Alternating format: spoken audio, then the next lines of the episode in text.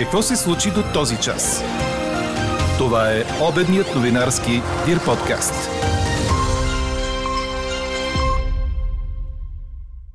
Добри новини за Своги и засегнатите от безводието села. Водата в река Искрецка започва да се покачва. Подробностите ще чуете в подкаст новините.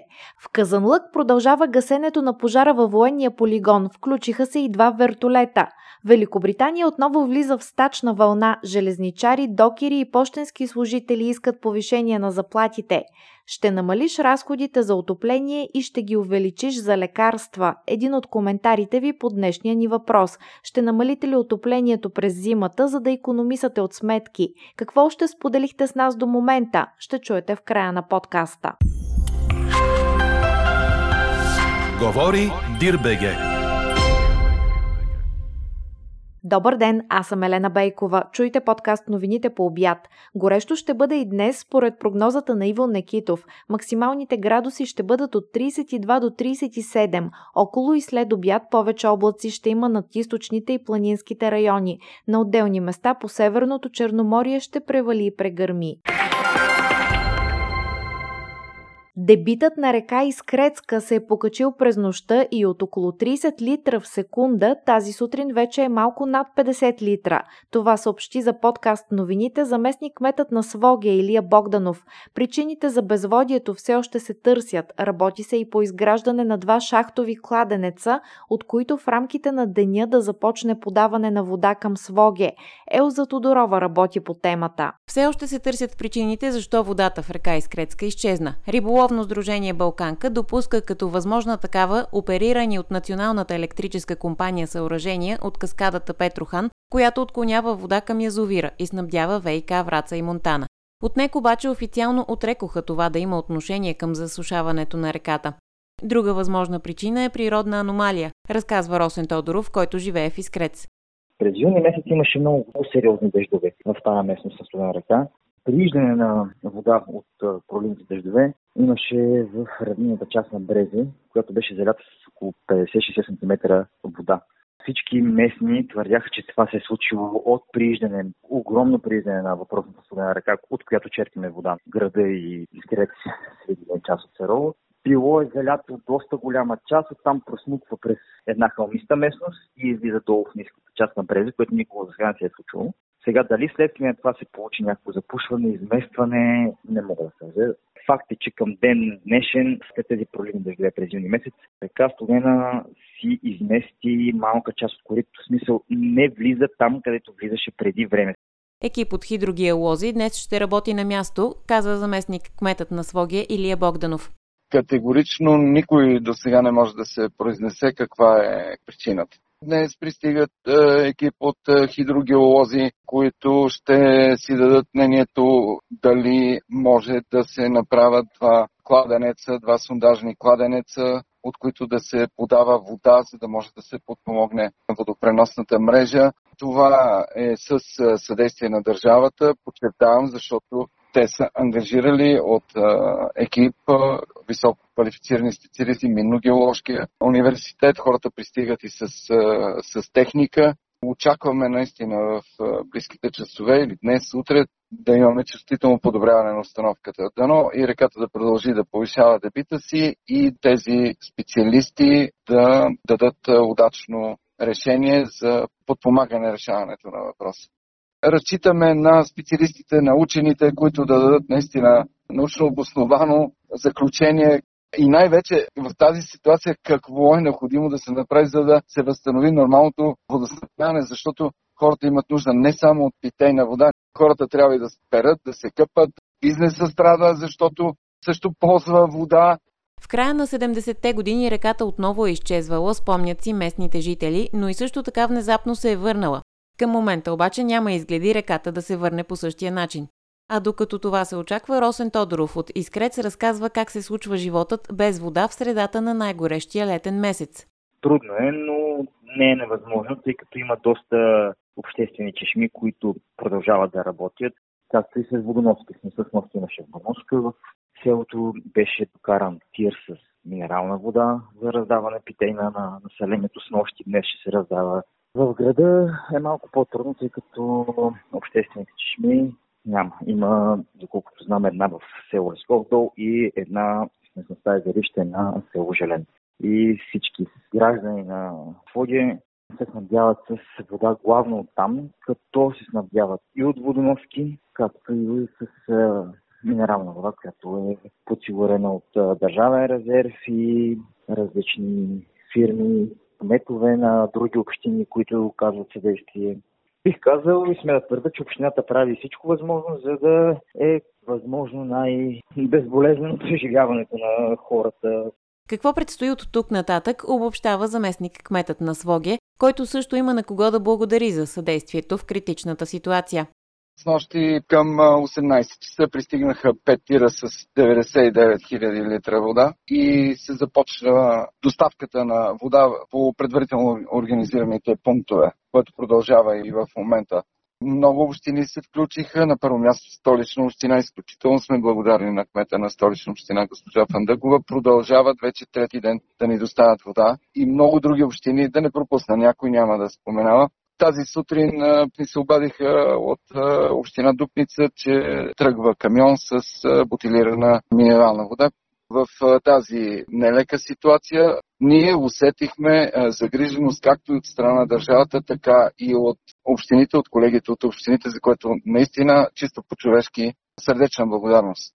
Дали ще бъдат компенсирани собствениците на рибарници, които изгубиха тонове риба заради безводието, е въпрос от компетенцията на държавата, уточни Богданов. А в ефира на Българската национална телевизия тази сутрин геологът Мария Златкова обясни, че не става дума за пресъхнала река, а за пресъхнал карстов извор, от който се захранват Своги и близките села.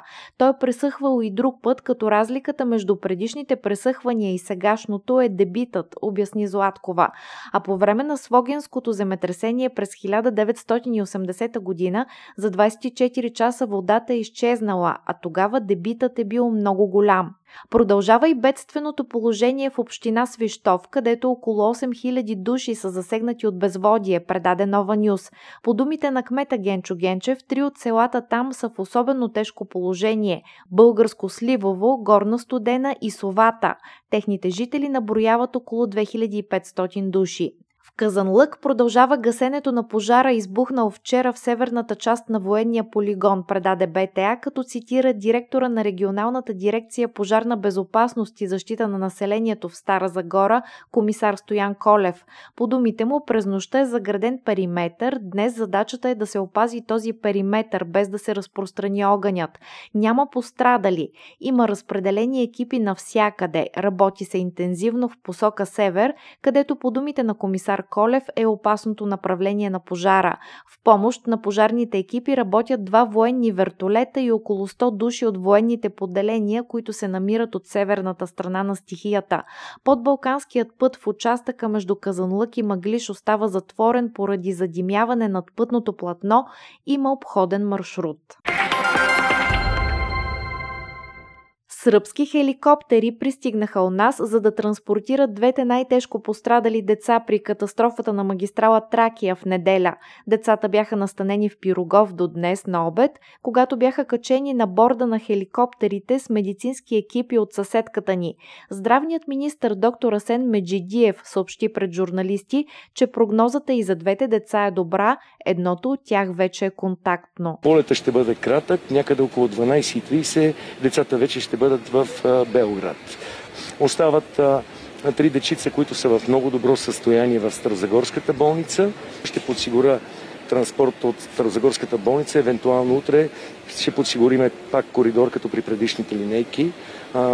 ще подсигуря и да ги съпроводи кола на Министерство на вътрешните работи за сигурност. утре евентуално да бъдат преведени и те в, на сръбска територия. Състоянието на възрастите също е добро.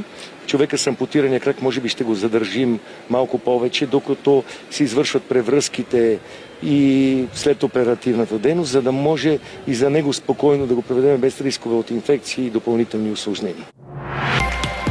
Какво още очакваме да се случи днес? Първата пресконференция за организацията на предстоящите парламентарни избори на 2 октомври ще дадат от Централната избирателна комисия днес след обед. Вчера изтече срокът за подаване на документи за регистрация на партии и коалиции, желаящи да участват в предсрочния вод. Общо 24 партии и 7 коалиции са подали документи, а днес ЦИК ще приключи проверката на тези документи и ако в някой от подписките няма нужните 2500 валидни подписа, формацията ще бъде заличена от списъка на участниците в изборите. А ето как ще бъдат организирани изборите извън България. От Министерството на външните работи съобщиха, че имат готовност за провеждане на вота в около 800 секции, а максималният брой на секциите, в които може да има машинно гласуване в чужбина, трябва да е 310 според техен анализ. Съгласно решение на Централната избирателна комисия има определени 734 места в 61 държави, където ще има гласуване на изборите на 2 октомври, припомни Калина Настасов, посланник на страната ни в Армения. От тази нощ, чрез страницата на Централната избирателна комисия може да се подава електронно заявление за гласуване в чужбина, обясни той. Този процес приключва в 24 часа на 6 септември. В случай, че бъдат събрани достатъчно брой заявления съгласно изборния кодекс, географията на местата би се разширила, както и броя на секциите в тях. Обръщаме се, призоваваме българските граждани извън страната активно да се регистрират чрез електронната форма за заявление за гласуване извън страната. Предварителната им регистрация дава възможност за включване на избира... в избирателните списъци за гласуване, което би довело до по-бързото протичане на изборния процес и най-важното възможност за максимален брой български граждани да упражнят правото си на глас.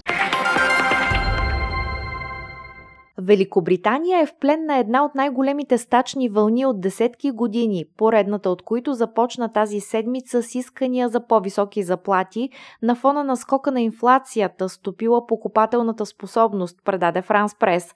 Днес, утре и в събота десетки хиляди служители от британските железници са призовани да спрат работа от синдикатите. Това е нов епизод от най-голямата стачка в сектора от 30 години, започнала в края на юни. В разгара на училищните вакансии вакансии, държавният оператор на ЖП мрежата Network Rail предупреди, че в движение ще бъде едва всеки пети влак и призова британците да пътуват само ако е абсолютно наложително. Утре цялата транспортна мрежа на Лондон ще бъде почти напълно парализирана и трафикът ще остане нарушен през целия уикенд. В неделя докерите от източното английско пристанище Феликс Стоу започват 8-дневна стачка, заплашвайки да спрат голяма част от товарния трафик в страната страната. Навсякъде исканията са едни и същи за увеличение на заплатите в съответствие с инфлацията, която през юли достигна 10,1 на 100 на годишна основа и може да надхвърли 13% през октомври според прогнозите на Банка в Ингланд.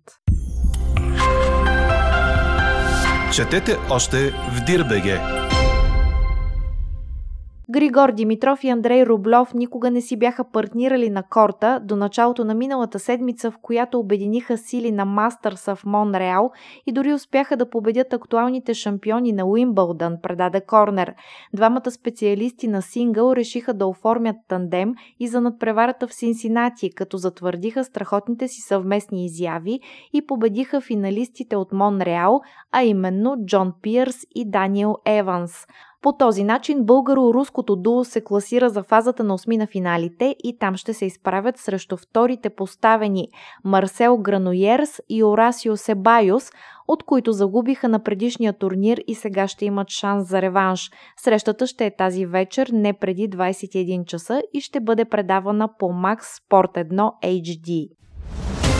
Чухте обедния новинарски Дир подкаст.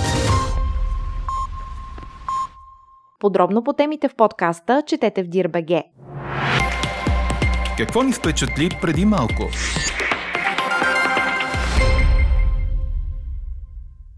Как младите японци да пият повече алкохол и така да стимулират този вид индустрия в страната, където се оказва, че младото поколение пие по-малко от родителите си. Отговорите търси кампания на данъчните служби в Япония, която приканва хората на възраст от 20 до 39 години да дават идеи за увеличаване на търсенето на алкохолни напитки сред техните връзници, съобщава BBC. Авторите на конкурса твърдят, че новите навици, отчасти формирани по време на пандемията и застаряващото население, са довели до спад в продажбите на алкохол. Те искат от участниците в конкурса да предложат промоции, брандиране и дори авангардни планове, включващи изкуствен интелект. Японските медии твърдят, че реакцията е била смесена, като някои от тях са критикували предложението за популяризиране на нездравословен навик, но други са публикували странни идеи онлайн, като например известни актриси, които играят като хостеси с виртуална реалност в виртуални клубове. Участниците трябва да представят идеите си до края на септември. След това най-добрите от тях ще бъдат разработени с помощта на експерти. Окончателните предложения ще бъдат представени през ноември. А какво ще кажете за това?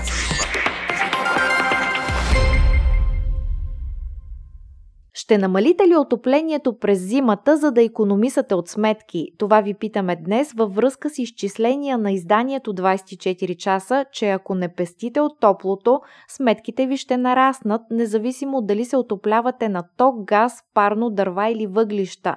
Тук е моментът да обърнем внимание на информацията за искането, отправено от омбудсмана Диана Ковачева към служебния премиер и към министъра на енергетиката за спешни мерки за финансова подкрепа на хора хората, които се отопляват на газ, както и за топлофикациите, които използват синьото гориво като основно.